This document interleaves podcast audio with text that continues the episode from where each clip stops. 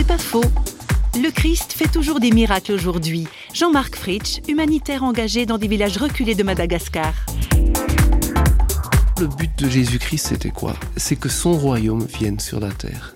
Et son royaume, c'est un royaume de justice, un royaume où les hommes sont en relation les uns avec les autres, prennent soin les uns des autres.